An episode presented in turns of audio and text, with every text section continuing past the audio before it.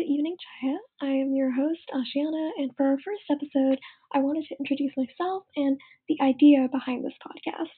So, I'm a senior in high school. Um, I'm Malayali American from the Northeast. I'm an avid writer and absolute history nerd. So, I started Evening Chaya um, this past few days ago, really, with the hopes of creating a space for interesting and nuanced discussions on various topics pertaining to culture and experiences as part of the Desi diaspora.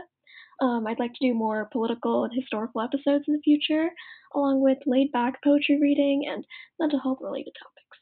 So, if this sounds like a community for you, bring along your favorite cup of chaya as we explore this crazy whirlwind of life every week. Be sure to follow us on Insta at Evening Chaya for more updates. Take care and lots of love. See you next time.